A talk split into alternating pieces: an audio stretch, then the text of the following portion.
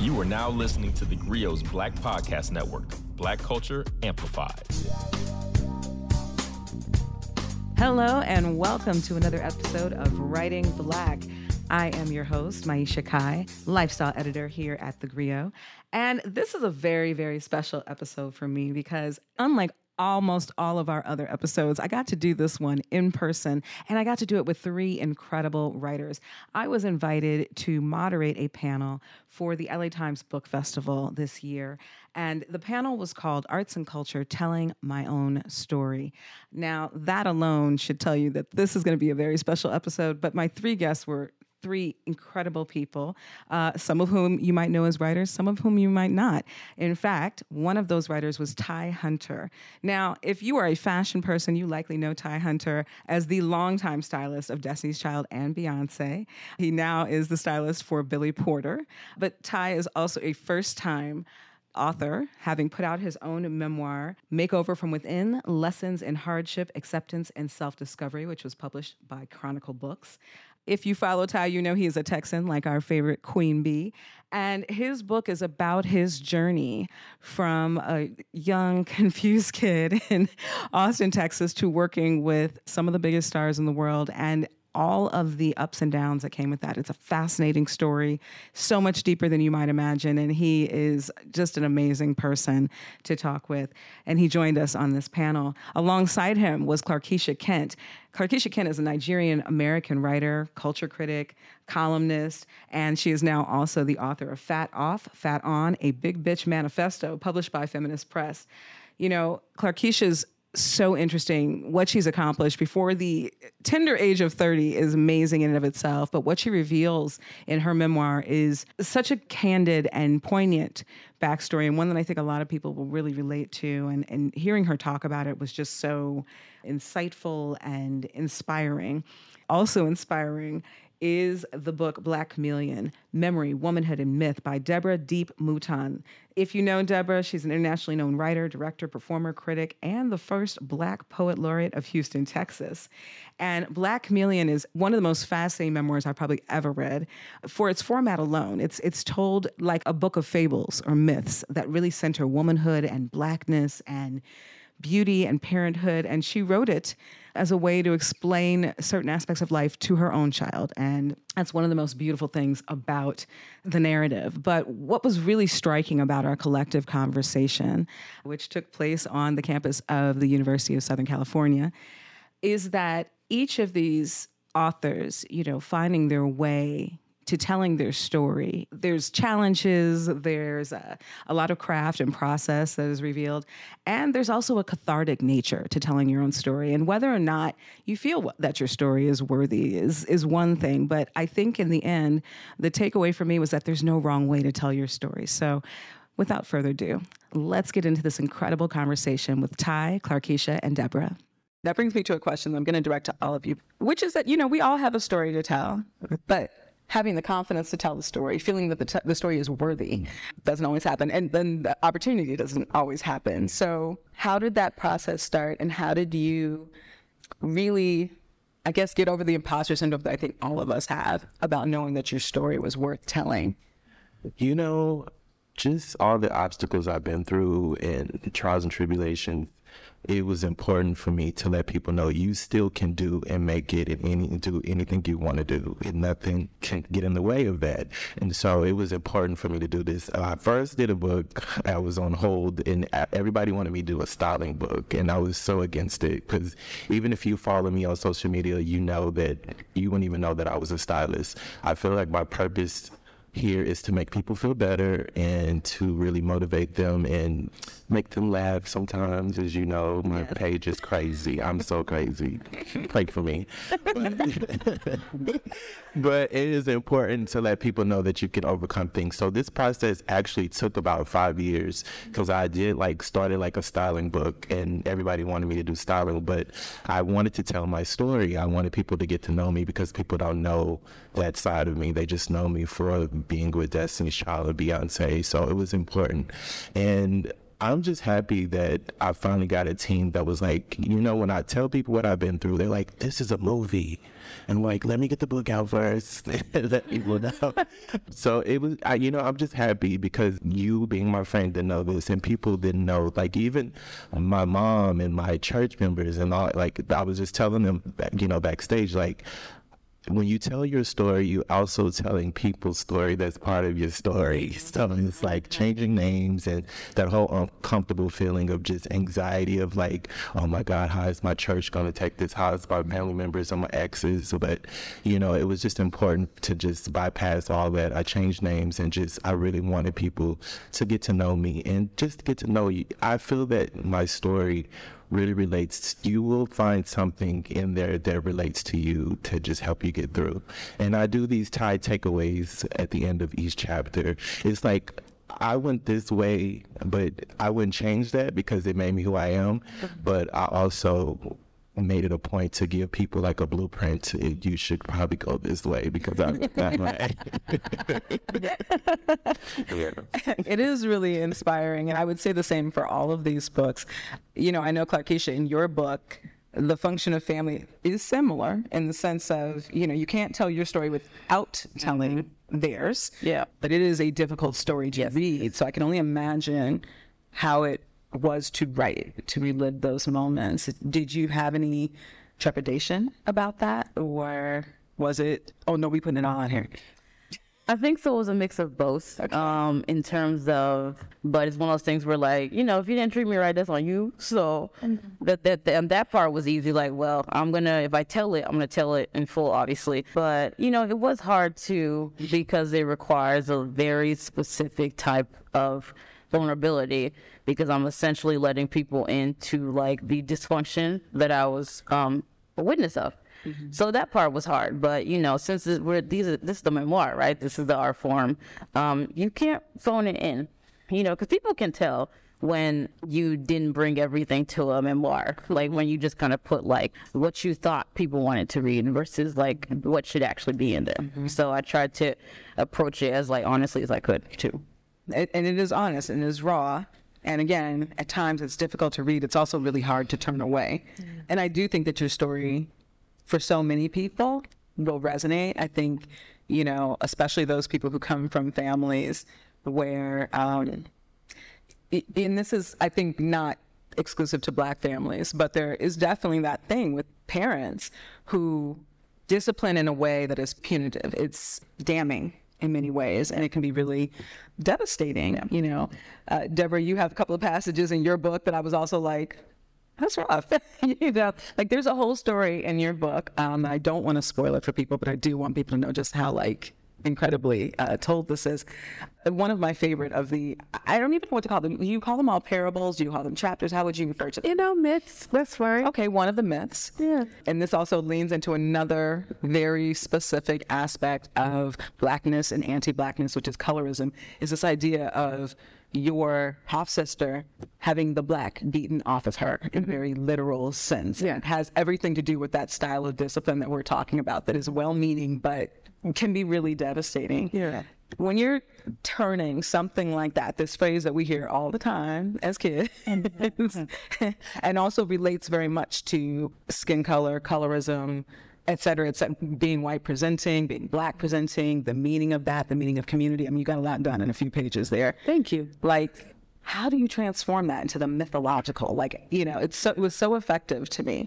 I think for me, it was thinking about how do I take it to the farthest extreme of mm-hmm. what it could possibly be. You know, we say beat the black off of you, you think violence, mm-hmm. but if beat the black off of you literally means to take the color off of you, right? And to let you live in a world where your color is no longer a place of, re- you know, refuge for you, mm-hmm. right? Uh, what does that mean? And then I guess back channeling, what is the promise then that your mother is giving you in, in saying, if you continue down this behavior, right, this is the consequence that's going to come to you. Mm-hmm. I think that there's many more layers to discipline in the black community specifically than just you got it wrong and we're going to spank you, right? It's, it's, deep seated in enslavement. It's deep seated in kind of this precursor that we're going to get to the punishment before someone who doesn't have the grace that we have to get to it comes behind us, you know? It's protective. It's yeah. protective. And I mm-hmm. think, you know, you have to be able to see all of that in it, not just what people see as violence. Yeah, and it's so nuanced. I think that is what makes it so magical, as I keep saying, because, you know, it, it could have been a very flat telling, but I also think that you so effectively do this thing where um, so much of the Black existence and so much of what we fight against is this alignment with whiteness, right? This need to be accepted in this other way. And what is dealt with in this moment is what it means not to no longer have the home, to no longer have this as your base, this this identity. Um, so effective. Thank you for revisiting that with us, because of the many myths, that was one that I was like, wow. And we'll be right back with more Writing Black. Okay, and we are back with more Writing Black. There's a lot of intimacy in all of these books you know, emotional intimacy, sexual intimacy. And again, we get to talk about these layers that are happening with these intersecting identities, including the coming out story, you know, or the sexual awakening, if you will, I would say is probably more accurate. I see this most clearly illustrated in both of your stories. And I know for you, obviously, it was incredibly complicated, not just by the church, which often becomes a factor, but obviously by the fact that you're also becoming a father at the same time. Mm-hmm. Um, do you mind sharing a little bit with us about the process of writing about that when you're trying to obviously be really honest about how that took place, but also protect those loved ones? It was hard.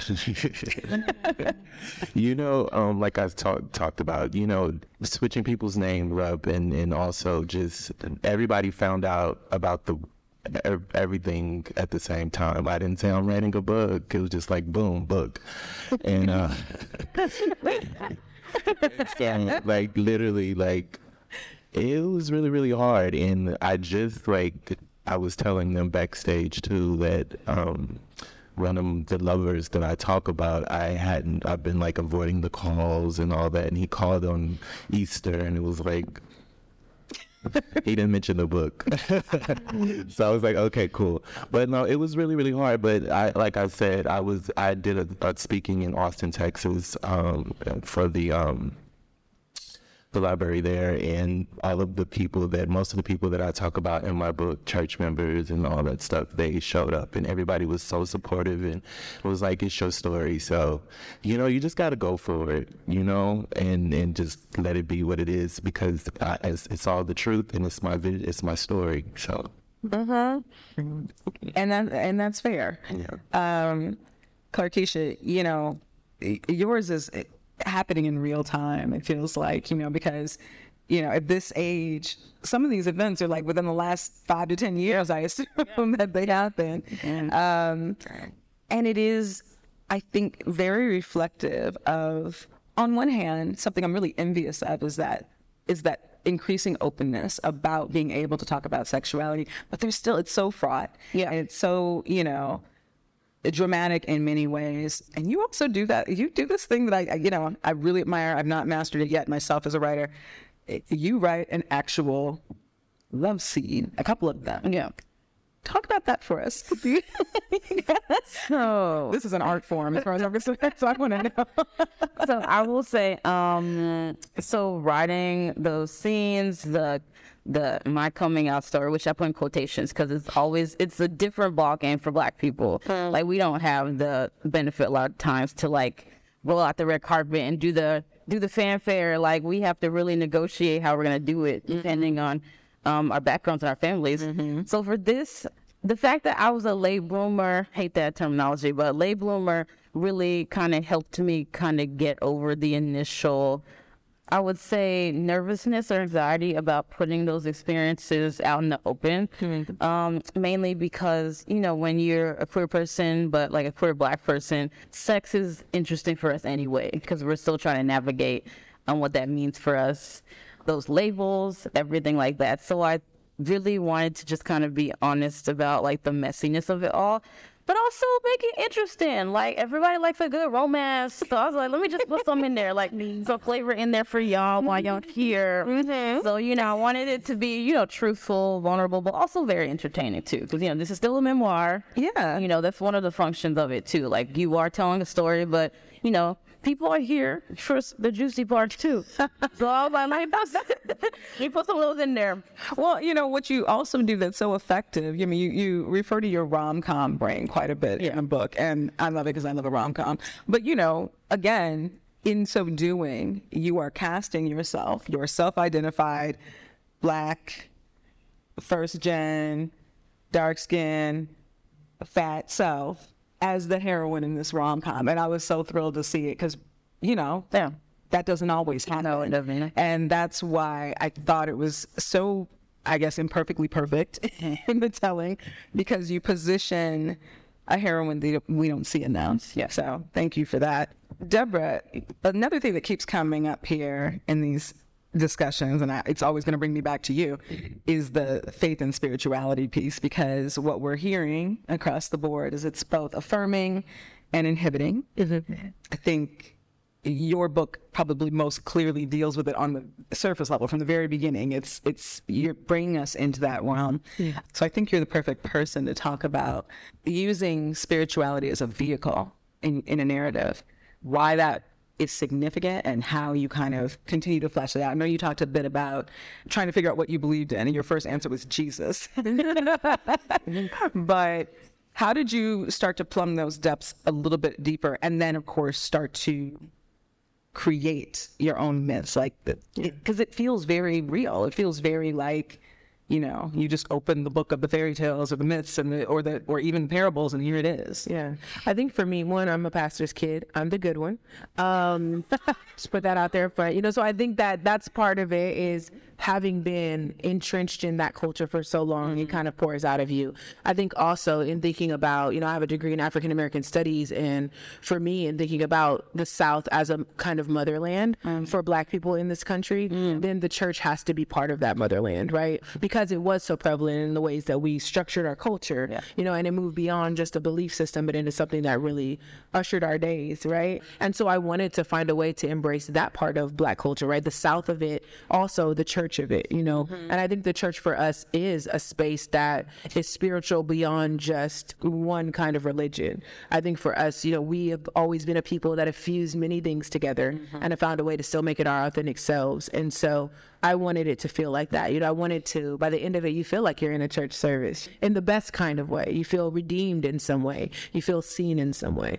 I think the, one of the first questions I asked myself in thinking about writing mythology, which was blasphemous from the start, right, was what does a black woman and God have in common? And my answer was to be believed. Mm-hmm. Right. And if I'm going to convince you to believe in me as a black woman, as maybe a God, what are the things you need to know about me to get you to a level of faith? right? That you can hear me as honest and true. And so that for me, you know, kind of is a through line to the book. and a very resonant one Yeah, here. but I, yes, yes, and I'm going to be borrowing that. what I love that. What do a woman and God have in common? To be believed, because we often see that we're not, and it's so vital. Mm, yes, say that. Uh, uh, there's also the physicality of it all. You know, you're you're telling a story, but you're telling a story about real people and real bodies, real experiences, real traumas. All three of you have an experience of physical trauma that happens at some points within these narratives that changes the whole trajectory of everything. And I can't help but imagine that it's like, you know, having never, have, having yet to attempt the memoir myself would be affirmative. Uh, but I can't help but imagine that there's some visceral memory there of like what happens, you know, again, like I didn't know you had ever been shot, which is like such a major thing. And for you was such a pivotal thing.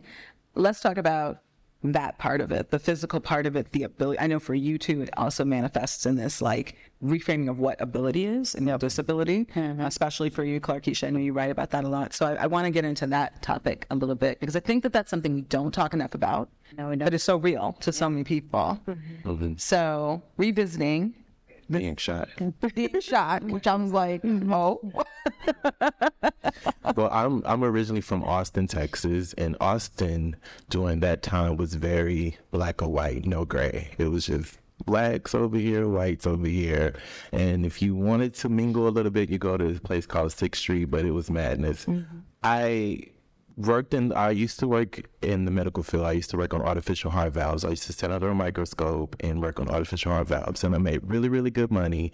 And my birthday was in five days, and we had we had just elevated to like a, a bigger position or something like that. So we had a party for us, and the party was down the street from the nightclub where all my people be at. So I'm like, I'm gonna do the fun thing uh, with the work people, and then I'm gonna go to the club. So I went, and during this time, my favorite song was Lenny Kravitz, "It Ain't Over Till It's Over." So so my company bought my birthday was in five days so this party ended up being like a birthday thing too. So they end up giving me a walkman and the cd this shows my age i'll be 51 in august. Um, but i got the walkman and the cassette play cassette tape of it ain't over till it's over. So i'm there and then i'm like let's just go to, to me the other black guy that was there. Was like let's just walk down here for a minute and come back up. So in the process we go down. I see everybody i haven't seen in a while and I, I literally joked with him. I'm like, I must be about to die tonight because I'm like thinking, like it was the best time ever. And I didn't even go in the club yet. Like it was in the parking lot, and it was like running into people. It was like the energy. Finally, I had to use the restroom. I go to the restroom, and the line is too long. And me being a male is like, okay, I can use the restroom behind the club. And as I go behind the club, these guys showed up with guns, and they put them up to my head, and they're like, where is it?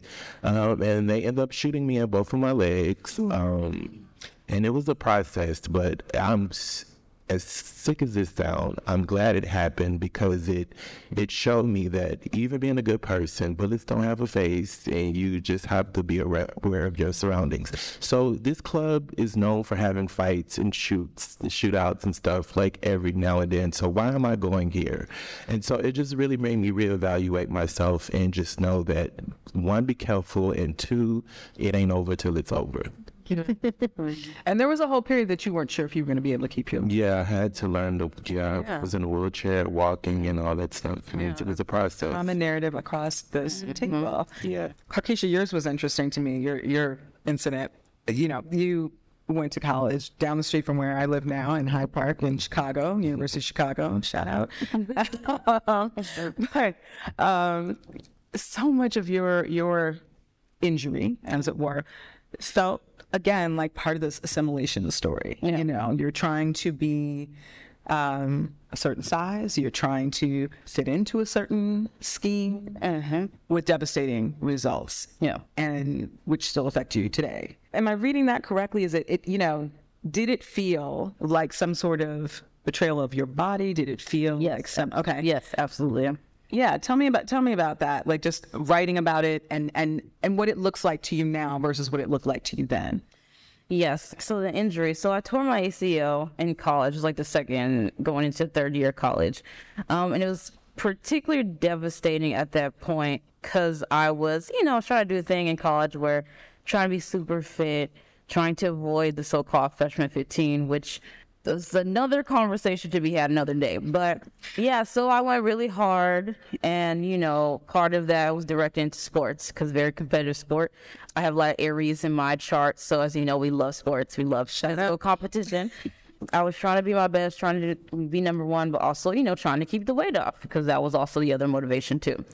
Not a great motivation, but you know. So when I did tear my ACL during that like fateful soccer game, um, I was very angry because I, I finally thought I was like on the right path technically.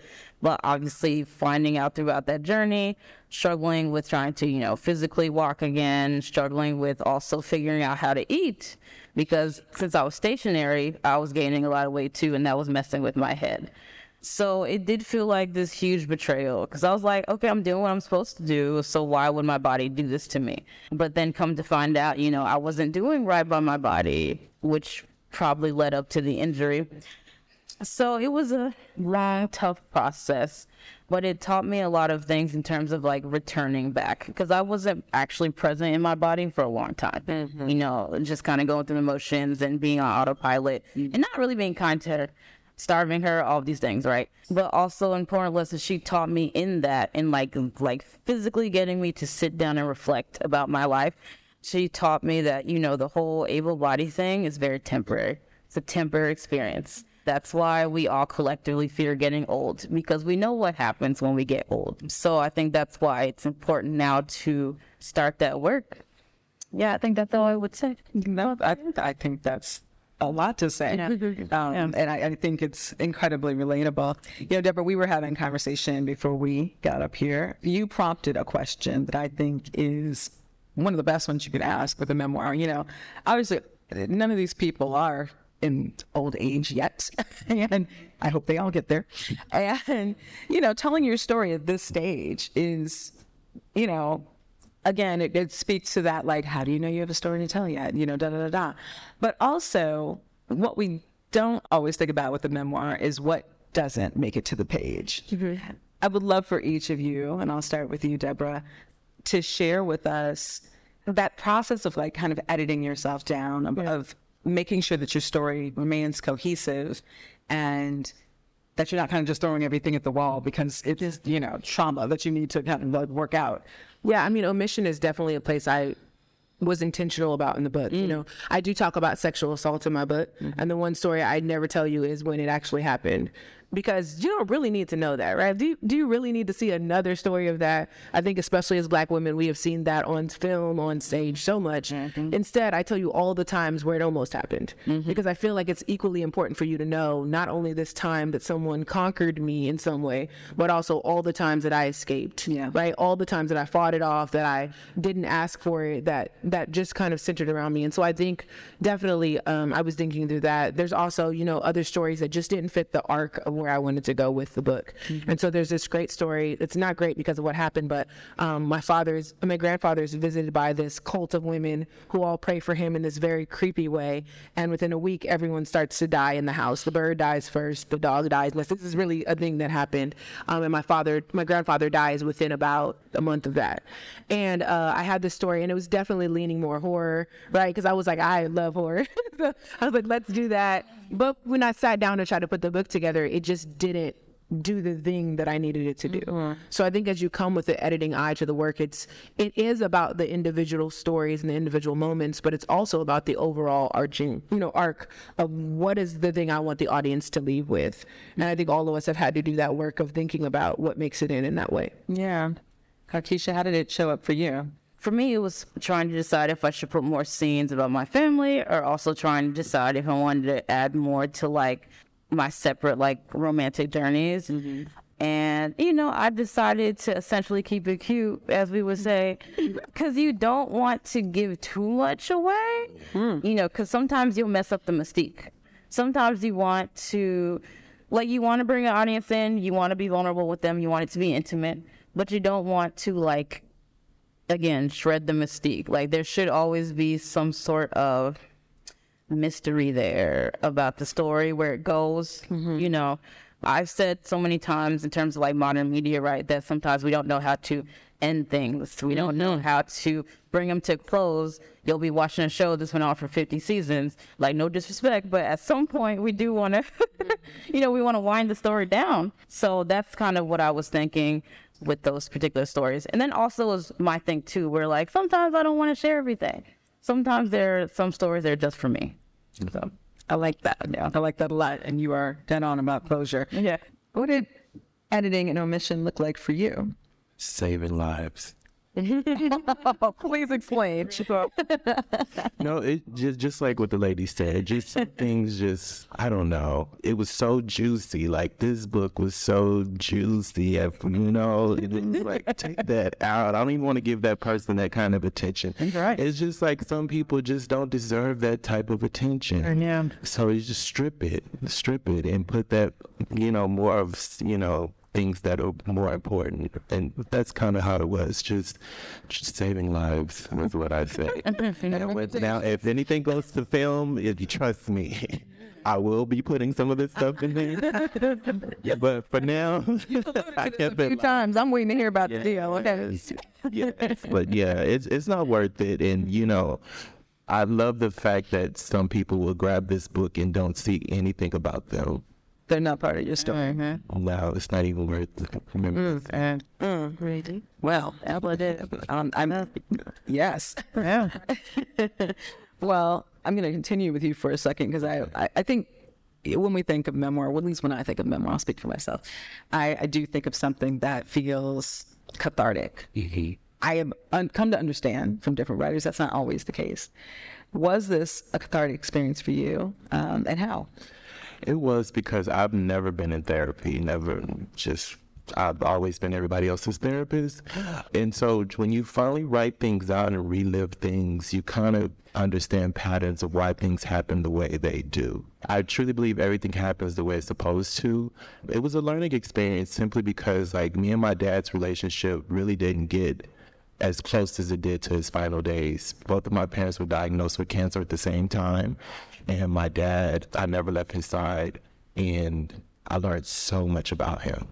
And I learned that um, me being a gay man and all the men in my life treated me special. Like my uncles and cousins, like we would play football, they wouldn't tackle me. They'd be like, "You scored," you know. They always like treated me a little bit better, and they saw something in me before I saw it in myself. Mm-hmm. I learned so much about my dad, and it and he took me to Diana Ross concert when I was a kid. My dad is so into sports, and I never paid attention until I started writing the book. I was like, why would this man take me to? Oh, and that is what sparked fashion. That is what sparked. It made me become who I am today. Is Diana Ross, and so, you know, when you finally lay things out, you kind of understand why things happen the way they did. So that that was my therapy. This whole book, and I'm a little shaky because you know, it is touching. It is touching. Yeah. That is a gorgeous answer. And Clarkisha, how was it cathartic for you? Well, um, Ty really spelled it out. It's like when I also um, process by writing.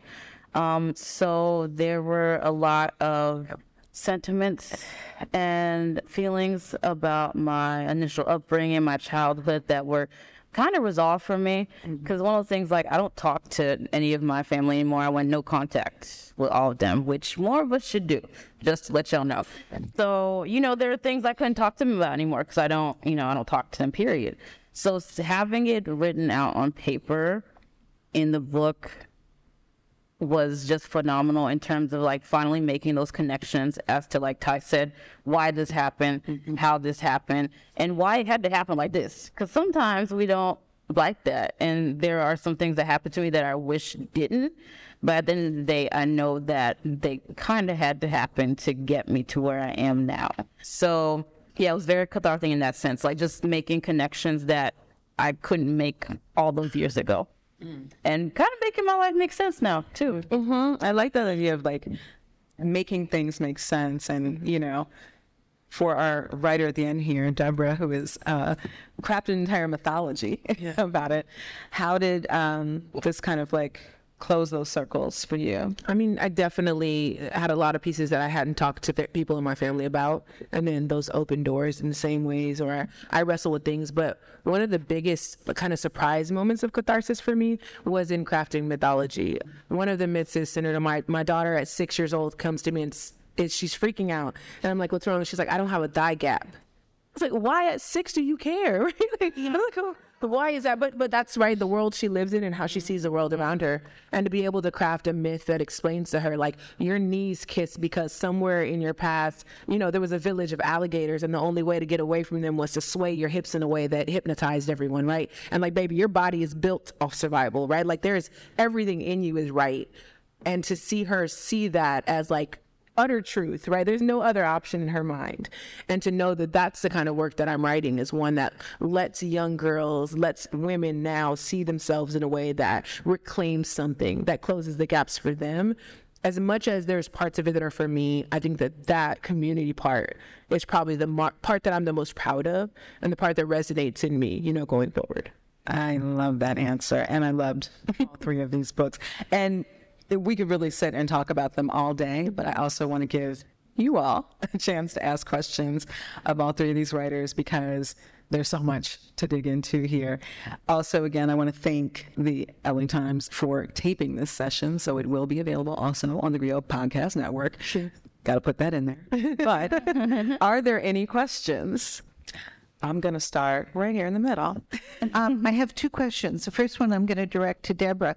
Um, I've read a lot of autobiographies, and yet in reading yours, it was reading more lyrical, very poetic. It was a very different style of writing than I've ever read before, and it was so much fun to read because I'm not. This happened first. This I like the whole lyricism. Did you do it naturally, or was it very, very, very intentional? Uh, sure, I will say intentional to make myself sound better.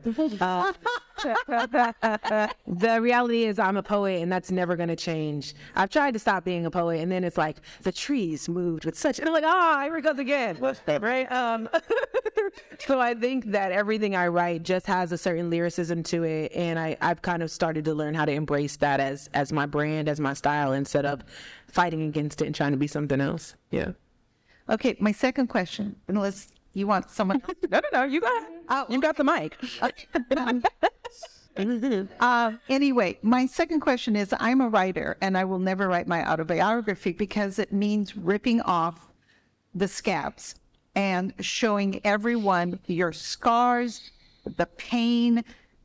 What was your turning point when you realized you would have to do this? It would be an incredibly painful experience, and yet you had to work through. What was a motivation, an intention, a goal to do it in to do it, period? All right. Well, we started this in last time. Deborah, I'm going to start with you and we'll work our way back. Sure. Uh, I spent most of my career as a performance poet, aka an oversharer.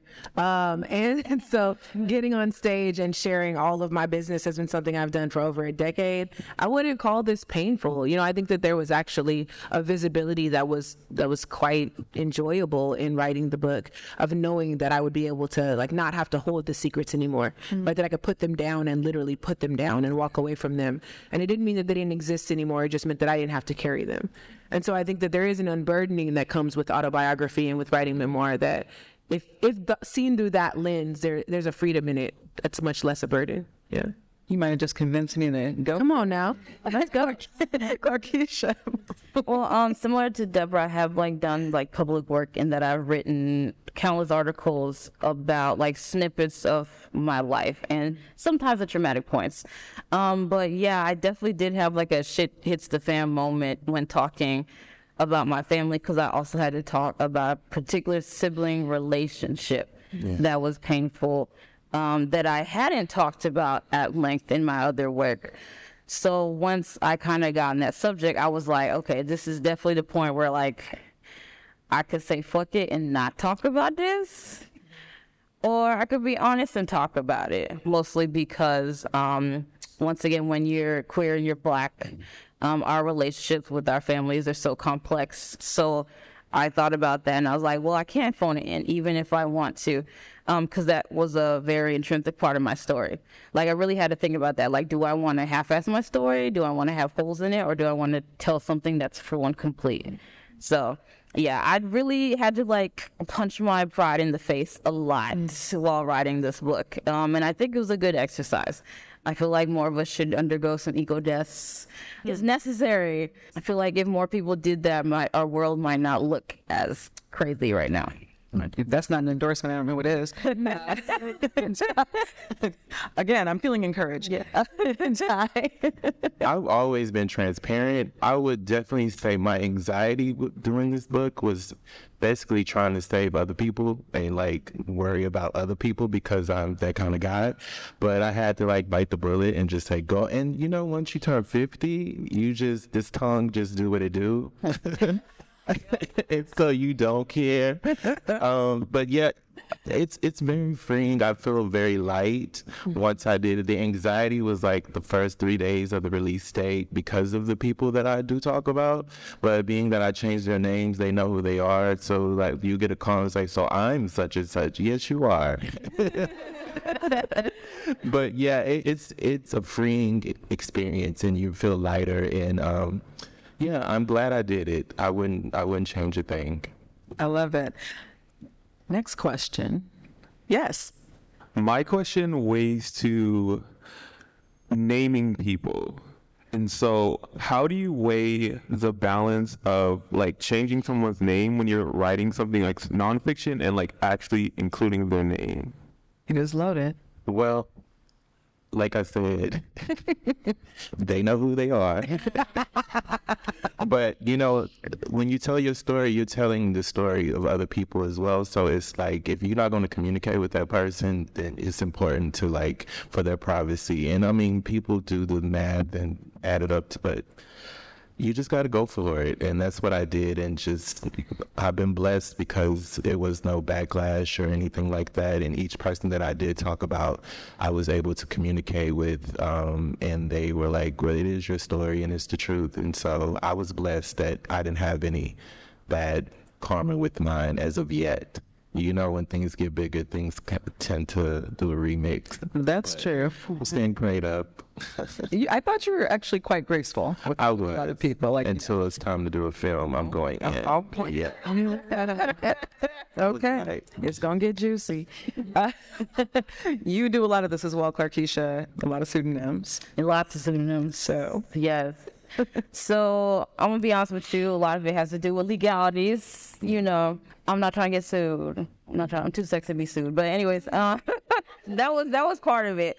As a survivor too of lots of abuse, you have to be worried about that because even if you are telling your story and you're telling the correct story, there might be someone out there that doesn't want you to tell that particular story. So you you gotta cover your ass. So that's kind of what I was thinking about when I was writing. Like I am gonna tell this story, but I'm gonna give myself enough, I guess, plausible deniabilities so that if this person decides to come out, that's on you because no one actually knew who you were.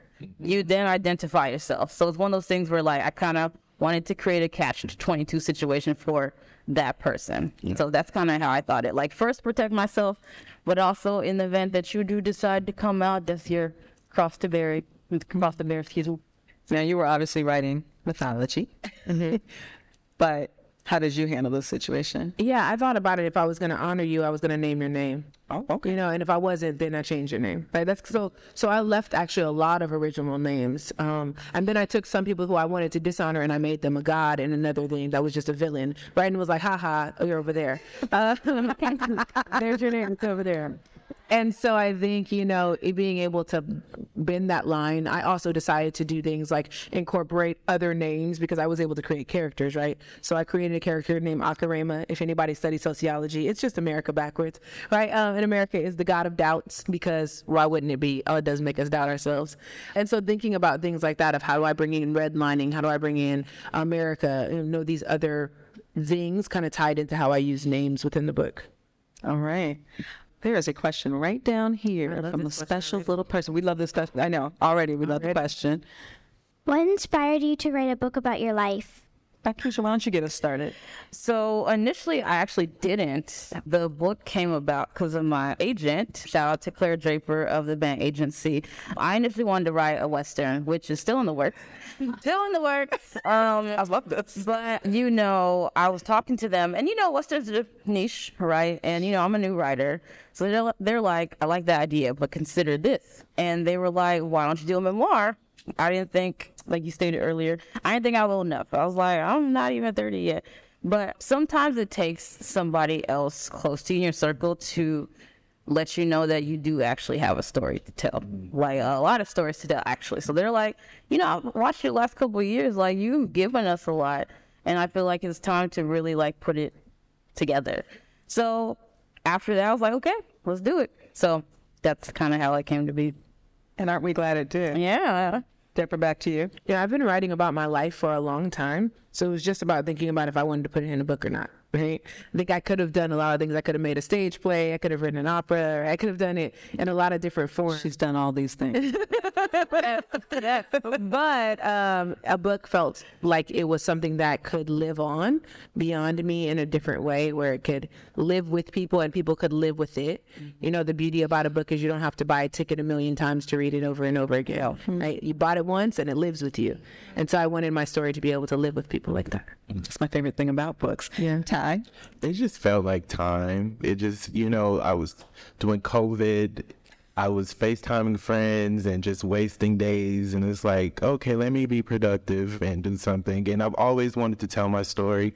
They wanted me to do a styling book, but once I started telling people my story, it was like, this should be a movie, this should be a book. And so that's kind of how it happened during COVID. And I'm just glad I completed it. I never had author in my to do list, but you know, like I said, when you, like the, she was saying, like you communicate your life sometimes to people and they're like, this should be a book. And it just felt like the timing was right. Do you all take the time to congratulate yourselves for this incredible feat and how you make people feel and how all of us, even some people who haven't read these books yet, feel like they are relating to you? No. Go, Deborah. No, I, I want to be honest with you. No, I suck at it. You know, my husband will tell you, like, I, I'm just like, next thing, right? And I need to be better at it. So I'm, I'm just not going to lie. No, I don't. And I, I should be better. And you're reminding me to be better. So thank you. But Keisha. Same way. I when once you know I accomplish one goal, I'm like, okay, what's next? So I really it hasn't sunken in yet. Like, cause uh, my book came out in March, March seventh. So I keep forgetting that's when it happened. It's very recent. Yeah. I should do that more, but I don't. Yeah. I would have to say I felt it when I started doing it because of Beyonce wrote the foreword, and so she gave me flowers. Billy Porter wrote the afterword; he gave me flowers. And on the back of the book, I had contacted people that I admire and loved, and they all wrote from Tina Knowles to Michelle Williams, Kelly Rowland, Rosario Dawson, Billy Porter, Jennifer Hudson, Tichina Arnold, Kelly Osbourne, and Naomi Campbell all gave me flowers. So it was like just the overall, this whole process has been uplifting, and mm-hmm. I pat myself on the back all the time. Good. Well, that. Well, if you won't congratulate yourselves, mm-hmm. I would love to congratulate you. I'm sure that our audience would love to congratulate you on the incredible feat of telling your own story. We want to thank the LA Times Book Festival, the crew, the volunteers, our engineer back there who's taping this, all of you who attended. Thank you so much. Please get into these books, guys. Hold your books up, please, so that people know. There. okay, we got Black Chameleon by Deborah Mouton, Deborah Deep Mouton, excuse me. Uh, Fat On, Fat Off by Clarkisha Kent, and Makeover from Within by Ty Hunter. I'm Maiysha Kai. You can find me at The Grio. Thank you guys so much for having us. And we'll be right back with more Writing Black. Okay, and we are back with more Writing Black. Now, of course, in the context of that incredible conversation, my favorites this week might be a little bit obvious. I highly recommend Makeover from Within, Fat On, Fat Off, and Black Chameleon. However, one of the things that fascinated me so much about this conversation was the different forms a memoir can take, like how creative we can get in telling our own stories. And so, another one that I would recommend that I just think is so incredible is the book Dear Senthuran. This is a book by a Nigerian author, Akwaeke Emezi. Um, who is a non-binary author. I think I've probably mentioned them before. Um, this particular work is so searing, so personal, so um, staggering. You know, I, I found myself so deeply moved reading this work, this journey through gender and writing and family and money and love and loss. And I think when we talk about memoirs, there is this excavating that has to happen, this peeling back of layers that happens when you are revealing yourself to the world. And, and what Akwaeke does, does here is really just uh, tremendous. So I highly recommend Dear Senthuran if you have a chance to pick that up. And obviously, also our three authors featured today. And we hope you will join us soon for another episode of Writing Black. Thanks so much for joining us for this week's episode of Writing Black. As always, you can find us on the Grio app or wherever you find your podcasts. You are now listening to the Grio's Black Podcast Network, Black Culture Amplified. The 80s gave us unforgettable songs from Bob Marley, De La Soul, and Public Enemy. I'm a black man and I can never be a veteran. Being Black the 80s is a podcast docu-series hosted by me, Touré, looking at the most important issues of the 80s through the songs of the decade. A A decade when crack kingpins controlled the streets but lost their humanity. You couldn't be like no soft, smiling, happy-go-lucky drug dealer. You had to suppress that. It was a time when disco was part of gay liberation. It provided the information to counter narratives that were given to gay people by the straight world. This is the funkiest history class you'll ever take. Join me, Touré, for Being Black the 80s on the Grio Black Podcast Network or wherever you listen to podcasts.